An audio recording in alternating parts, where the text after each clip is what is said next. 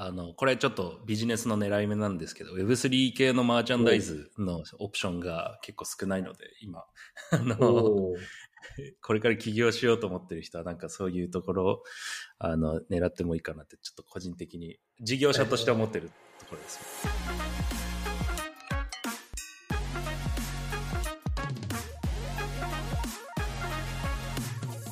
はい、皆さん、こんにちは。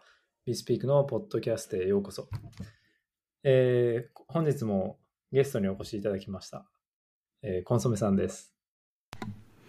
よろしくお願いします。永遠のゲストです。はい、はい、ありがとうございます。なんかあの先週出した Web3×AI っていう回が結構比較してよよくて聞かれていて、はい、なんか他の回よりも大体倍ぐらい聞かれてたんですよ。はい。みんなやっぱ何なんでしょうね。AI に興味があるのか、もしくはその、話した ZKP マイニングとか、えっと、パーミッションレスの DeFi、あ、パーミッションドの DeFi。あのあたりに興味があるのか、はい、なんか聞かれて、そうですね。聞かれてたんですよ。はい。あの、なんか、な、何に興味があって聞いたのか、ぜひ教えてもらえると助かります。はい。はい。そんなわけで、今日はですね、まあ、3つ話していこうと思ってますが、1個目はまあ Amazon と NFT の話。で、2個目がソーシャルウォレットの話で、ちょっとウォレットをメインで深掘っていこうと思ってて、はい、で3つ目は、えー、AR チップ、AR とマイクロチップと、まあ、Web3 っていう話です。うん、で、多分2個目のウォレットの話がメインになるかなと思います。今週もじゃあ、よろしくお願いします。お願いします。はい。えー、っと、じゃあ1個目なんですけど、Amazon がこれ NFT のな、を使って何かやるかもっていう報道が出たの知ってますか、コンソメさん？いや、コーヒーさんのメルマガで初めて知りました。教えてください。いや、なんか、でも、あの、ブロックワーク、はい。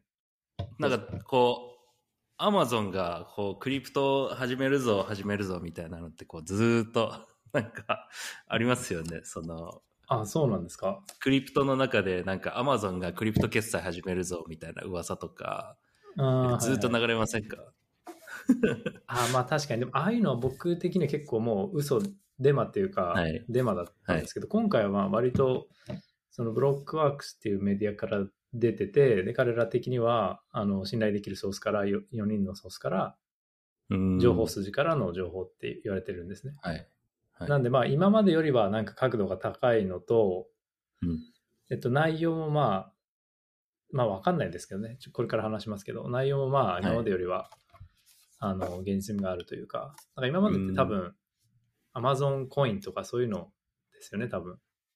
はいはい、そうですね。アマゾンがなんか独自のトークン出して、で、それで決済できますよ、みたいな。はい。そうじゃないってことですね、今回。で、そうじゃないですね。で、はい、それで言うとなんかアマゾンって普通にアマゾンの中に多分もうポイントシステムみたいなのあありますよね。ありますね。うん。ね、ああいうのがまあ、クリプトになるっていう憶測は結構飛び交ってるんでしょうけど、うん、今回のお話はそういうのじゃなくて、一応なんかもうゲーム系で、NFT 系で、っていう話らしくて、はい、まあ一応、 Blockworks の報道によると、えー、もう取引所にも話してるし、ゲーム開発者にも話してるし、L1 L1 にも話してるって、どこの L1 とは言ってないですけど。はい、気になりますね。で、その、いくつかあるんですけど、えっと、進行中の一つのプロジェクトが、Amazon のユーザー、はい、カスタマーに、なんかゲームこうしてもらって、で、無料の NFT をクレームできるようにするっていうものが進行中らしいです。ゲーム内アイテムを NFT としてなんか取り扱うみたいな、そんなイメージなんですかね？いや、僕の解釈では、そういうわけではなくて、はい、すごいミニゲームみたいな簡単なゲームがあって、で、それはもう、クリプトとか NFT 関係なく、で、なんかクリアとかしたら、うん、クリアしたよっていう、ただの NFT をクレームできるっていうぐらいだと思うんですよ、はい、多分最初は。うんうん、で、えっと、で、記事とかには、それ以外にも、まあ、それ以外の情報はまだ関係筋から出てないけども、まあ、その将来的にマーケットプレイスとかやったら影響力でかいよねみたいな話はされてて、そこまでいくかは正直わかんないですね。うん、なるほどですね。あの、いや、マーケットプレイスもし作るんだったら一番でかいとこがいきなり登場するみたいな感じになりますよね。アマゾンがやるんだですよね。強いな。はい。まあ基本なんか、この界隈って大きい企業がやるものって大体失敗するじゃないですか。うん、そうなんですよね。ね。失敗というか、まあ飛び立たないというか、うん、結局、まあ Facebook の件も中断になって、うんまあリブラと確か DM とか、はい。ででもまあ Facebook じゃなくて Instagram はなんかいろいろ機能も出して今パイロットプログラム中というか、はい。あの限られたユーザーで NFT を出して売買ができるようになってるんですよ、実際にはい。一部のクリエイターで。はいで Amazon が今後なんかまあ成功するかは別としてどんなやってきそうかなっていうのを、そうですね。コンソメさん的になんか予想はありますか？えー、どうすか？でもなんか大きい目標があって、そのスモールスタートとしてのこのゲームの NFT の活用だと思うので、もし、うんなんか Amazon がそこを狙ってるんだとしたら、だとしたら、えっと、このゲームの NFT から発想を広げていくのが、なんか正解、予測としては、なんか正解かなと思うんですけど、で言うと何ですかね。まあ、マーケットプレイスとかがストレートですけどね。まあそうですよね。う。うんん。なんかもともとマーケットプレイスじゃないですか？物理相手のはい、そうですね。そうですね。うん。だから NFT カテゴリーを作るとかなんですかね？普通に考え、ストレートに考えると。あ面白いですね。うん。でもただ、すごいコスト増えますよね。その Amazon にコネクトウォレット UI とか機能をつけるってことですよね。もし NFT 買えるようにするってことは。じ住所入力して NFT 買うわけじゃないじゃないですか。その既存のなんかクレジットカード使ってるとかじゃなくて、うん。別のルートになるんで。まあでも Amazon に connect wallet ついたら面白いっちゃ面白いですよね。ですね。うん。まあなんかこれぐらい、これは結構インパクトがもし、あの、ちゃんとローンチされる、本当にローンチされるならば結構インパクトがあって、はい。えっと、テスラがなんか BTC 買ったのが2020年 ?21 年かな？はい。あれぐらいのまあなんかインパクトはありますよね。うん、そうですね。そうですね。まあちょっと今、あの、冬っていうのもありますけど、まあ、アマゾンが始めるっていうのは結構大きい。その、真似して乗り出すところも出てくる気もするので、なんかこう、うんひ火付け役にまたブルが来るといいなってちょっと思ったりしまですすね。ね。コーヒーさんでもちなみにこの、このニュースはなんかどういう、どう思いますか？いや、そう、だから Amazon 自体って別にゲームのイメージ僕はないんですよ。なんで、うん。今回言ってるのがゲームから始めるみたいな報道があったんで、あんまりイメージ湧かないんですよね。うん。だから、マーケットプレイスとかの方が、例えば Kindle のセクションの横に NFT みたいなのがあって、デジタルコンテンツとなんかデジタルコレクタコレクタブルみたいなので、うんカテゴリーができるなら、あの、すごいいいというか、オープンシーを脅かすぐらい、まあ、ユーザーはいるし、いいと思うんですけど、はい。あとはなんか、Kindle とかもね、NFT になったらいいですけどね、コンテン確ツ。うん。まあ、よくなんかよ、多分、はい。いろんな人が言ってますけど、確かに。あの、買って売って。読読まなくなった本とかを貸すってことですよね、誰かに。NFT として。そうです、そうです。うんなるほどです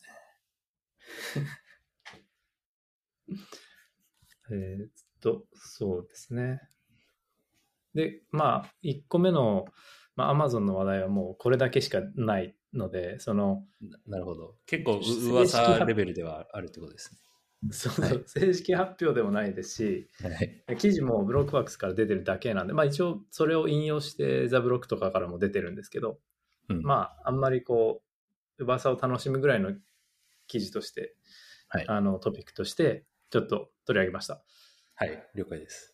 はい。で、2個目が、こっちがまあ今回のメインなんですけど、えっと、ウォレットについてちょっと話そうと思ってて、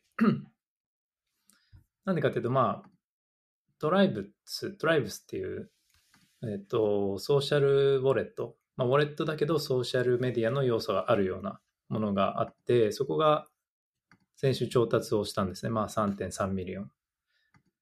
で、どんなものかっていうと、まあ普通にウォレットなんですけど、メッセージングの機能があって、ウォレット同士で、えー、例えば僕とコンソメさんが DM できるとか、で、テレグラムとか TwitterDM に頼らずに、もうそのウォレットだけあれば人と会話できて、コミュニケーションできて、で、もっと言えば NFT を一緒に共同保有したり、何か一緒に共同で買ったり、俺と一緒にこう保有して運用できるっていう機能がついてて、で、これがまあソーシャル要素でソーシャルウォレットと、まあ、俗に言われ始めてるんですけど、なんかこういうウォレットめちゃくちゃ増えてきてて、調達も増えてるし、実際に使えるのも増えてるんで、なんかこれについて今日は、まあソーシャルウォレットだけに限らず、ウォレット増えてるなっていうことについて、あの、話したいなと思ってます。そうですね。これなんでウォレット増えてるんですかね、最近。まあ、メタマスク、そのウォレット、えっと、モバイル対応してないみたいな。ままあ、してるけど、なんか使いづらいみたいな、えー、うんうん、状況はあると思ってて、まあ、そこを、やっぱみんな気にしてるポイントなんですかね。モバイル対応というか。ね、なんか、うん。それ僕も聞きたいです。で、はい。僕の考えは、まあ、コンソメさんおっしゃる通りで、モバイルのなんか定番みたいなのまだないじゃないですか。はい。だから、そこを狙うってことなんだと思うんですけど、うんうん、唯一あるのは、その、レインボーウォレットってご存知ですか？そうですね。うん、レインボー、うん、ぐらいですよ、ね、あれが多分、すごい、まあ、いいんですよね。UX 的には。でも、まだなんか、定番って感じになってない。そうっすね。実際なんかソーシャル的な使い方がされてるかっていうと、レインボーも別にそんなに なんかソーシャル性はないし、その、めちゃめちゃ便利になんかいろんなダップス触れるかと言われたら、まあそこまででもないしな、みたいな ところもありつつ、僕もだからダウンロードはしたんですけど、レインボー。ただなんか積極的に使ってるわけではないので、うん、なんかが、ね、はい。あんまりそもそもモバイルのなんか利用シーンが少ない、少ないですよね。多分。うん。そうっすね。うん。これ、まあ今だからボレットウォーみたいな状況ですよね。いろんなところが進行の立ち上がって、うん、でいろんな攻め方をしていて、で、そこで多いのが、えっと、まあソーシャル機能っていうことですよね。メッセージングとか。そうですね。この今回のトライブスもやっぱり ENS をインテグレーションして、ENS でネイティブにまあ送り合ってメッセージもできるっていう感じで、そういうのがまあめちゃくちゃ増えてて、うん、で、ソーシャルメディア側がウォレット対応したようなもんですよね。うん、ああ、なるほどですね。ソーシャルメディア、うん、はいはいはい。まあ、例えばツイッターとかが、もしアドレスっていうか、ウォレット機能みたいなのがついたら同じようなことだと思うんですよ。タイムラインがあって、メッセージもできて、はい、で、支払い受け取りもできるしっていう感じですね。うん、なんでまあ、うん、で、これビジネスモデル的にはどういうふうになってるんですかね？ウォレットのモバイル。難しいですよね、ウォレットも。だからなんか PayPay とかで見ると比較するんだったら、そのなんかプラットフォームビジネスというか、そのなんか広告というか、まあ手数料もあるし、でもごめんなさい、頭まとまってないですけど、手数料はでもないですよね。クリプトで、ウォレットビジネスで手数料取るモデルって、まああるのかあそうですよね。あんまないですよね、取ってるところ。うん。まあ、あるとすれば、あの、例えば、 Lido とか liquid staking の、あの、の入り口になって、で、ステーキングしてくれたら、はい、そのコミッションというかアフィリエイトみたいなのが、ウォレット側に入るみたいな。のは一つあって、うん、で、まあ、あとはスワップの手数料で、メタマスクのそのデスクトップ版は、スワップの手数料で、まあ、ものすごい収益が上がってるんで、そうですよね。同じように、はい。まあ、あるっちゃありますよね。例えば、モバイルウォレットで、なんか手数料、別に、毎回の交換じゃなくて、なんか、えっと、 contract interaction があった時の一部をちょっと俺とかにもも渡すみたいな感じですかね。うん、いや、でもメタマスクのあの、なんていうんですかね、リファレンスはすごい今面白いなと思いましたね。手数料とかじゃなくて、単純に使いやすい DEX というか、そすすぐにこうトークン交換できる DEX を用意してあげて、そこの手数料を取るっていうのは確かにあるなって思いましたね。そうですよね。うん、で、それで言うと、じゃあ、えー、っと、コンソメさんの、あ、まあ、その話はちょっとごめんなさい。一個先に話すとして、ソーシャル要素が増えてるってことだと思うんですけど、はい。なんか、ウォレット以外にもソーシャル要素増えてるっていう話この前してませんでしたっけ？そうっすね。なんか Web3、それこそファイも毎日ちょっと考えているんですけど、あの、なんか Web、えー、まあクリプト系のアプリケーションで、そのソーシャル機能をつけるところはすごい増えてるように傾向として感じていて、まあデバンクザッパーに始まり、うん、うん、まあいろんな他のプロトコル、今注目されてるのって、こう、Web3 ソーシャルとか、レンスター、えー、ファーキャスターとか あの、結構ソーシャルに今注目が集まってるかなと思ってて。で、あ、ウォレットもなんかこういうメッセージングとかつけて、あの、ソーシャルの機能を持たせるんだっていうのは、あの、このニュース見て思いましたね。どんどんどんどんこう、なんていうんですかね、ソーシャルに向かってて。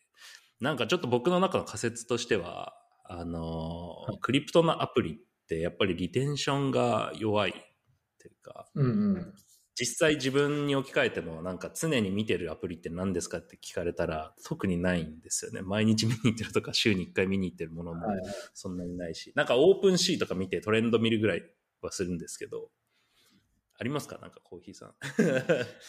いやー、確かに言われてみるとそうですね。まあなんかあのー、あるとしたら、ポートフォリオトラッカーとかですかね。うん、そうですよね。で、なんかソーシャル的な意味合いで、そのツイッターみたいな感じで、こう誰かとつながるために使ってる Web3 のアプリって特にあんまりないですよね。そうですね。あの、それで言うと、まあ、ゲームとかは最近ソーシャル要素も増えてきてて、あはい、なんか、あの、いつも話してるキャスターウェイズとかも、めちゃくちゃソーシャルをこう、ソーシャルの活動を促そうとしてるんですよ。なんか、ボイスチャットできたり、テキストできたり、インバイトめっちゃ簡単にできたりとか。はい、だからそういうのは、あのよく使う、まあ、ゲームやってるとですけど、よく使うソーシャル機能としてはあって、はい、あとは、あんまないですね。確かに。うん、なんか一個面白いのは、あの、XMT TP とかありますよね。最近あのできてきてるメッセージングのプロトコル。はいはい。えー、簡単に言うと、ツイッターの DM とかあると思うんですけど、あそこだけ切り取って、こうサービス化してるというか、いろんな SNS 上で共通の DM 基盤。ツイッターで行われてる DM が、じゃあ別のなんかインスタグラムの DM でもまた同じように参照できたり、送付し合ったり、同じユーザーの間で。っていうサービスがなんか XMTP っていうクリプトでありますよね。ご存知だと思うんですけど。うんうんはい、確かに。あそこもね、結構調達してましたね。10 million とか20 million とか。そうですね。アンドリーセンが入ってたと思います。はい。ああ、そうそう。そう、ね、ああいうのが僕はなんか使われ出すのかなってちょっと思ってましたね。機能単位でこう切り出して、で、そのど、どのプラットフォーム行っても同じこの DM のとこサービス使ってるよみたいな世界が多分 Web3 っぽいなとちょっと僕は思ったりしてて。うん、Web3 ソーシャルはそうですね。最近よく話題になりますよね。そうですね。どうは、どう進んでいくんだろうなっていうのはかなり、えー、注目してますね。で、ちょっと話戻して、この、えっ、ー、と、うん、ソーシャルウォレットで言うと、なんか、こう、まあ、メッセージング機能って本当に必要なのかとか、どういうケースで使うのかってちょっと考えたんですけど、一個だけなんか僕思いついたのが、あの、なんかビジネスサイトだと、こう、このウォレットにいくら送ってね、みたいな、こう、送金、巨額の送金みたいなこうやるんですけど、その時に、こう、少額だけ最初、こう、ワントランザクション走らせるんですよね。本当にこのアドレス合ってるのかとか。うん、テストですよね。テスト。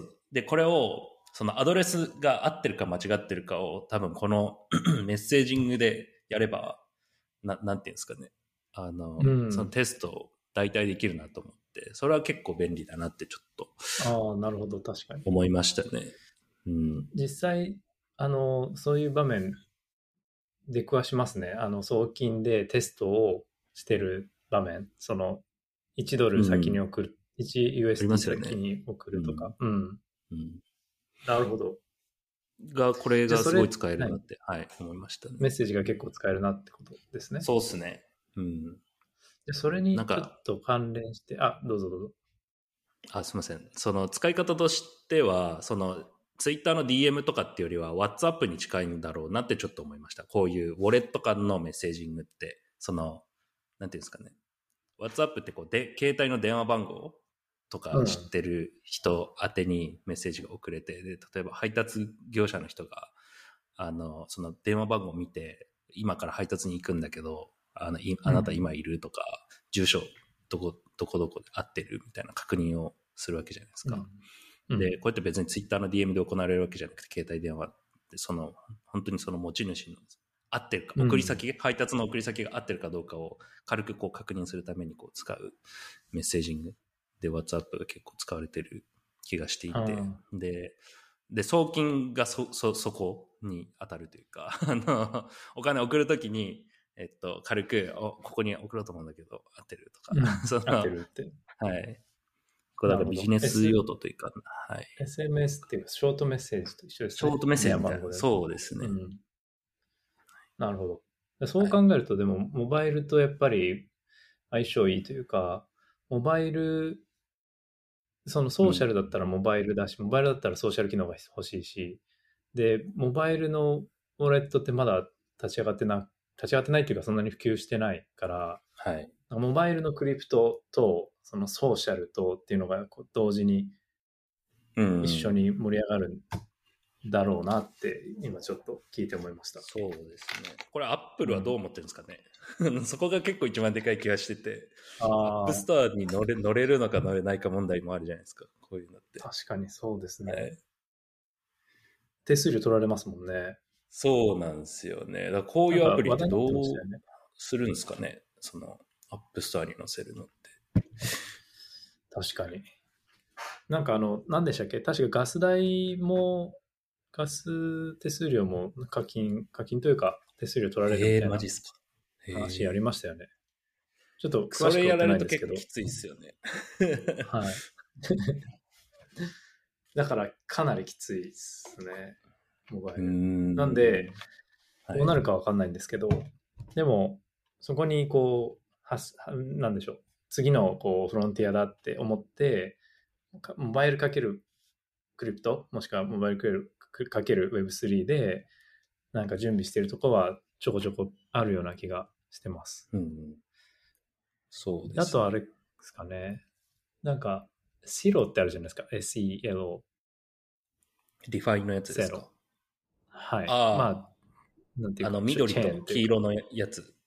そうです、そうです。あ、はいはいはい。あれはもう、なんかもう、モバイル特化みたいな、モバイル重視チェーンなんですよ、実は。はい。で、モバイルの電話番号さえあれば、えー、っと、そこに、その 0x333 とかそういう文字列ではなくて、はい、モバイル番号で、あの、うん、クリプトが送れるっていう機能がネイティブに備わってて、はい、裏側では番号と、えー、っと、EVM のアドレスがこう、紐づいてるんですけど、うん、でそういうのをこう、やれるチェーンなんですね。で、うん、でも、なんかあんまり流行ってないんですよね、そこまで。結構アンドリーセンがお金入れてんなっていうイメージが ありますね。そうそう、そういうイメージ、僕もそうですね。あれはなんか、えっと、若干こう、ソーシャルグッズの意味合いもこ入っていて、まあお金だけじゃなくて社会貢献しようよっていう、ししてますよっていうこうメッセージを伝えたいんだと思うんですけど、投資家的には。うん、そういうあののによく使われる例なんですけど、なんかモバイルが立ち上がれば、はい、まあ、普及すれば、あの辺も多分また日の目を浴びるのと、うん、まあ、ソーシャルですよね、やっぱさっき話した。が、うん、どっちが先かわかんないですけど、相互作用して、発展していくのかなと思ってます。そうですね。あと、ウォレットはなんか、その、赤、アドレス周りでの、あの、なんていうんですかね、革新というか、今研究が結構進んでるじゃないですか。アブストラクトアカウントとか、うんあと、なんかスステルスアドレスとかなんかビタリックが最近、言ってますけど、そそその辺も込みのなんか、わかりやすいウォレットがあると、すごい面白いなとは思ったりしますね。う。ん、ちょうどそれに関連してたんですけど、あはい。次のトピックで、その、じゃコンソメさん、まあ僕もですけど、僕らの、なんか理想なウォレットって何ですかっていう話をしたいんですけど、なるほど。はいで、これ実現できなくてもいいし、まあ5年後、10年後にあったらいいなぐらいでもいいんですけど、なんか例えばこんなウォレットがあったらいいなっていうのはありますか？でも、ウォレットだと思わないウォレットが一番いいんじゃないですかね。どうなんだろう。例えば、さっき言った SMS みたいな感覚で、送金できるとか、資産運用できるみたいな。だから、えっ、と、簡単ってことですよね。簡単っていうことですね。もう、あの、うんだそのハハードルゼロみたいな。メタマスクも何にも、そう、あの、ダウンロードインストールしなくてよくて、いつの間にか使えてるみたいな、クリプト使ってたみたいな。なんか僕たちはいいかもしれないですけど、クリプトを知らない人とかのためにはハードル高いですもんね。うん。今のそうですね。あとは、オンランプのハードルとかも結構あの、な、な、なく、なくなってほしい部分というか、クリプトって生実家そのなんか、世界中の人が使える公共財を歌ってるわけじゃないですか。その、あなたが誰かどうか関係なく DeFi 使えますよとか、あの、金融商品取り扱いますよみたいな。だけど実際は、その、クレジットカード持ってないとオンランプできないしとか、銀行口座持ってないとダメだしみたいな世界観じゃないですか。そこの大きな矛盾をはらんでると僕は思ってて。で、ここをクリアする、なんか、まあ、ウォレットなのかわかんないですけど、ちょっとサービスではも、ウォレットできたらいいですね、確かにね。そうですね。と。なんか今って、はいなるほど。今って、そのウォレットに機能としてあったとしても、結局、クレジットカードの情報を入れたら、その、フィアットから暗号通貨を買って、ウォレットにデポジットするよっていう感じじゃないですか。なんかはい、ムーンペイとか、ワイヤーとか、そういうのを統合していて、結局クレジットカードが必要みたいになってるけど、そのコンソメさんの理想では、そういうのすらいらなくて、もう欲しい時に、まあ、少額でもいいんで、はい。なんか、クリプトが手数料分だけ入ってるとか、そういう感じですよね。そうですね。うん。かなって僕は思いました。はい。コーヒーさんいかがですか、なるいや、僕はですね、はい。はい。えーっと、まずは、その理想は、もう全部がもう裏で処理をされて、で、ユーザーは全然気にしないっていう、抽象化の極限みたいなのが理想で、で、例えば、その、ウォレットでじゃあ、えっと、USDC アバランチ上で持ってます。イーサーをポリゴン上で持ってます。で、L1 上でなんか、なんでしょう、USDT 持ってますみたいな状態じゃなくて、もうウォレットにはアセットだけあって、のどのチェーンかもわからず、まあ見ようとすれば見れるんですけど、わからず、で、じゃあ、ソラナ上のなんかで、 DeFi につなごうと思ったら、まあ、勝手に全部やってくれて、ガスとかも全部やってくれて、ソルを持ってなくても、例えば手数料も肩代わり勝手にされてるみたいなのを、もう全部やってくれる感じ ですね。なるほどですね。だから、そチェチェーン間のち違いとか、なんかそうそういうのも別に知らなくてよくて、なんか、そうです、そうです。いや、もうこれずっと思ってるんですけど、17年ぐらいから、2018年、7年ぐらいから、うん。やっぱりもう、エンドユーザーはあんまりそういうことを意識しない方がいいと思うんで、確かあの、そこら辺をハンドルしてくれたらすごいいいなって思うんで、に。で、そうですね。なんかだからはいブリッジとかをもうやってくれるし、かつセキュアにやってくれるはいっ。ていうのが、まあ、抽象化の究極かっていう感じですかね。いや、ずもう、時間を追うごとに複雑化してますからね、クリプトはなんか、その理解してなきゃ触れないが、どんどんどんどんこう、進んでるというか、ハードルがどんどん高くなってますよね。チェーンが違ったり、これこれはサイドチェーンでとか、こっちはレイヤー2で、で、これにはブリッジが必要で、みたいな、ちゃんと理解して触れない。これ、逆方向ですよね、進む道としては。そうですね。だからどうなっていくのかちょっとわからないですけどね、理想はなんか、まあ、その特に初初期初期ユーザーとかにとっては。うんそこら辺が大事だなって思うのと、まあ初期ユーザーじゃなくてもそこら辺あると楽ですしね。うん。そうですね。だから、まあ他の、なんかあの、要望というか理想としては、1個目とも重なる、その抽象化とも重なるんですけど、やっぱりその UX が限りなく良くて、なんかその、俺と作るときにシードフレーズとかもメモするの大変っていうかめんどくさかったりするので、そこら辺もなんかうまく、うまくやりくりされた UX で、初心者がなんかもうスムーズに入ってこれるようなのが、まあ、理想かなと。で、あとは最後は、理想はやっぱりセキュリティで、さっきコンソメさんがなんかあの、テスト送金の話したじゃないですか。で、ああいうも、はいああいうのもなんか間違ったら、なんか戻せるとかわかんないですけど、うんとにかくなんか、もしくは攻撃された時に、なんかなぜか回収できる機能があるっていう。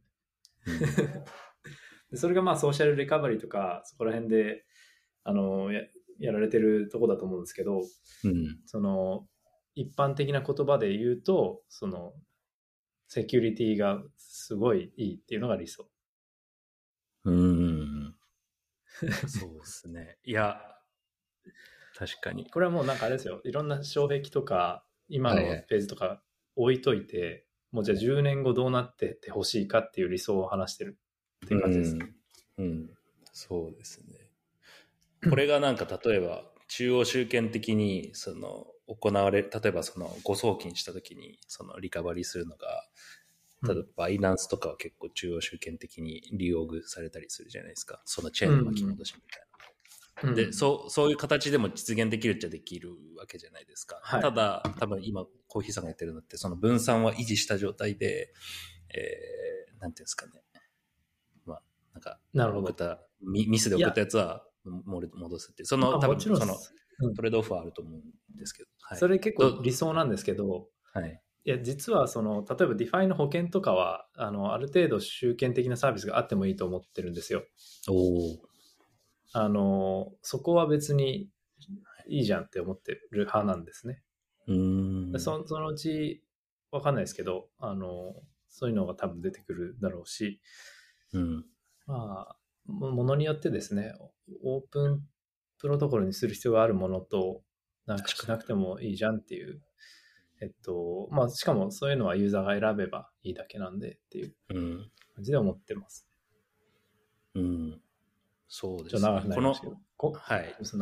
いや、今後、だから、いろんな研究開発進んでいって、その、この辺の問題とかも、あの、やり玉に上がって、こう、解決されていくと思うんですけど、どこまでがこう、分散を維持した状態で解決されていくのかとかは、すごい気になりますね。その、ハイブリッドモデルで今後進んでいくのか、もう、どんどんどんどん中央集権的になって、今のささインターネットみたいに最初は分散思想だったけど、Web2 みたいな感じで、こう、巨大なこう企業、中央集権みたいな企業が、こう、今後、その Web3 の世界にも現れて、もう結局、しトラストだよね、みたいな。なんかはいはいはい。そういう世界になっていく可能性も、まあ、ある確かに。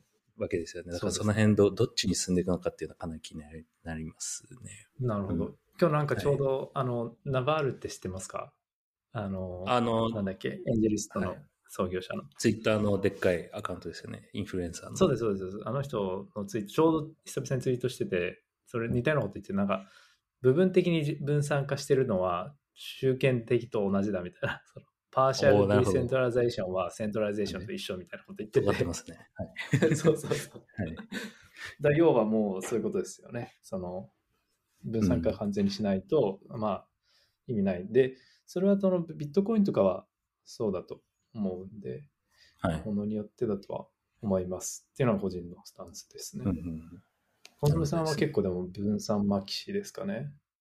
いや、でも僕も、その、最近はよく考えるようになってきてて、大人になって、その、でもおっしゃる通り、その中央集権的なサービスも、じゃないと成り立たない世界でもあると思うので、要は、えー分散することが目的じゃなくて、ブロックチェーンは、あの、そう公共財たることというか、その誰でも触れるプラットフォームがそこにあって、で、その中立的で、そのななんていうんですか、えーだ誰にもこう、操作されない、その公共財がそこにある、あればよくて、で、そのアプリケーションとかサービスの性質として別に公共的じゃなくてもいいサービスもあると思うので、あの、うん。そういうのは別にその分散してる必要はないと思うし、例えばそれこそゲームとか、そのブロックチェーンゲームとかあると思うんですけど、それがなんか完全に分散してればいいかって言われたらそうじゃなくて、それはなんか面白いコンテンツのがユーザーが求めてたりして、えーなんていうんですかね、中央集権的であった方がいいものもあると思うんですよ。そういうのはもう別に全然中央集権的であればいいと思いますね。うん。あなるほど。いや、小爪さんは結構過激化自称してたから、ね、昔は。一応、はい、その尖った部分だけ取ってツイートしてはいましたけど、ちゃんあの思想としては、まあ、なんていうんですか、まあ、ケースバイケースだよねっていう。なるほど。はい、素晴らしい。思います。はい。ありました。理想のウォレットに関してはこんなとこですかね？なんか、はい、すみません。付け加えるのがあれば。はいい、や、そろそろ時間もあるので3分ぐらいなんで。はい。じゃあ最後、まあちょろっと、えー最後の話題ですけども、これは、あのーえっとね、スペーシャルラブズっていう、えーっと、スタートアップが、ブロックチェーンキャピタルとかから、えー10ミリオン調達したっていう話なんですけど、ここがやってるのは、そのマイクロチップを開発してるんですね。なんかちっちゃいチップ。で、それを物理的なアイテムに埋め込んで、で、その物理的なアイテムを受け取った消費者というか、その購入者はスマホをそこにかざすだけで、なんか、ロイヤリティプログラムに参加できたり、まあ、NFT 無料でクレーム、無料っていうか、まあ、NFT クレームの画面に行ったりとか、まあ、なんか、チップからダイレクトにブランド側のサービスを受けれるっていうのが、えーっと、ユースケースなんですけど、そんなチップを開発したり、自分たちでなんかトレーナーを、トレーナーというか、まあ、スウェットとかを作ってチップ埋め込んで、えー販売したりとかっていうのをやってるところで、で、ちょうどその AR もかなり力入れてるらしくて、で、チップにスマホかざしたら、もしくはカメラかざしたら AR のなんか。ロゴが出てきて、で、またブランドのこうん。う、なんかキャンペーンが現れるとか、そういうのをやって、やっていきたいらしくて、で実際ポリゴンともなんか T シャツを、えー作って、えーっと、プレゼントしたりしてるところですね。うん。いいですね。なんか、あの、これちょっとビジネスの狙い目なんですけど、Web3 系のマーチャンダイズのオプションが結構少ないので、今、あの、これから起業しようと思ってる人は、なんかそういうところを、あの、狙ってもいいかなって、ちょっと個人的に、事業者として思ってるところです、僕が今。それはどういうことですか、はい、グッズ販売を助ける会社みたいな感じですか？そうですね。だから、例えば、えーユニスワップとかがユニソックス出してたと思うんですけど、あれってめっちゃ結構高値ついてるじゃないですか。あんな靴下。はいはい。ちなみにどんぐらいでしたっけ？今いくらですか1000万ね。で2000万も、ぐらいしてましたよね。してましたよね、高い時は。はい。ただの靴下がだから何百万何千万とか しちゃうみたいなことがあって、で、あもうただの靴下なんですけど、その裏側に、えーまあ、NFT が紐づいてて、で、供給量が、その、まあ、管理されているというか、NFT と紐づいてる、その靴下が。それで、こうめちゃめちゃこう値が,、値が上がってる。まあ、ユニスワップが有名になったっていうのもあるんですけど、で、これを簡単にやれるプラットフォームってないんですよ、今。何ですかね。確かに。例えば、はい。コーヒータイムズの T シャツを売りたいけど、売りたくて、で、そのユニスワップの靴下のモデルで売りたいですってなった時に、一からスクラッチで開発しないと作れないんですよね、そのサービスを。で、そ、それをなんか担ってくれるマーチャンダイズの会社とかも今めちゃめちゃあったら、いろんなところが助かるんじゃないかなって思ったりしてなます。るほど、なるほど。うんでで、あの、プロジェクト側が結構、コミュニティを盛り上げる上で使いたいって感じでしょうね。そうですね。そうですね。なるほど、それは確かに分かりやすい。そのスワッグっていう呼ばれる、その T シャツとか、なんか靴下とか、よく、あと何がよくあるかな？なんか、なんかステッカーとか何でもいいんですけど、そうですね。デューンは帽子出してましたね、キャップ。へえ。あ、なんか最近ツイッター見てたら DYDX めっちゃスワグ日本人でもらってましたね。あ、なんかか配ってましたね。ねああいうの嬉しいですからね、もらうと。うん。で、今多分既存のオプションとしては、その、い今、今普通にマーチャンダイズやってる会社、 swag の会社とかが、その選択肢なんですよ。そのクリプトのプロジェクトとして。うんじゃなくて Web3 も、もっと、そう、Web3 特化したなんか仕組みの、あのユニスワップの靴下みたいな感じの、えーことができたり、レッジャーみたいな感じで、そのクリプトネイティブなグッズのマーチャンダイズができたりとか、なんかそういうのがあると結構人気出るんじゃないかな。はいす。ごいいいアイデア、アルファですね、これは。いいアルファです。はい。なるほど、なるほど。はいうんちょうど、じゃあそうですね、物理アイテムと Web3 ということで、なんかあの、はい何でし。たっけ、えっと、コングキャッシュって知ってます？いやマニアックなやつ。はい。結構前から、1、2年前からあるんですけど、はい。コングランドとコングキャッシュっていうのをやってるとこがあって、コングランドの方がいいかな？コングランド。でそこもなんか似たようなチップを作ってるんですよ。で、彼らも、確か、ああずきと、えっ、と、パートナーするとか言ってたかな？で、なんか、へでこでここら辺が目指してるのは、なんか物理世界とクリプトの架け橋みたいな。で、これは別にグッズ販売ではなくて、まあ、その、例えば暗号通貨を、そのチップ、暗えっと、チップになんか暗号通貨埋め込んで、紙幣にするとか、はい。それい一例ですけど、なんかはい。そういう物理世界のなんか、あの、技術を Web3 特化でやるみたいな感じで言ってましたね。こういうのはちょっと面白いかもしれないですね、確かに。いや、面白いですね、この紙幣。紙幣売り売りたいですね。でコングは面白くて、と、なんかコミュニティに入ると、紙幣受け取るためになんか、あの、イーサ電波とかいろいろ世界各地のイベントあるじゃないですか。ああいうとこに行って、会えれば、その紙幣がもらえるっていう。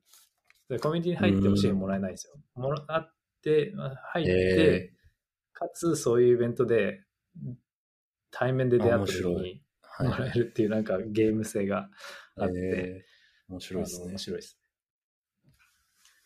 うんはい。いいですね。ちょっとまあ、コングの話はまた、でも、はい物理アイテムかけるクリプトもしくはうん NFT っていう意味では、まあ、参考になるかもしれないんで、見てみてください。うん。じゃあ、えっ、と、今日、今週はこんな感じで、えー閉じたいと思います。ありがとうございました、コンテナさん。はい、ありがとうございました。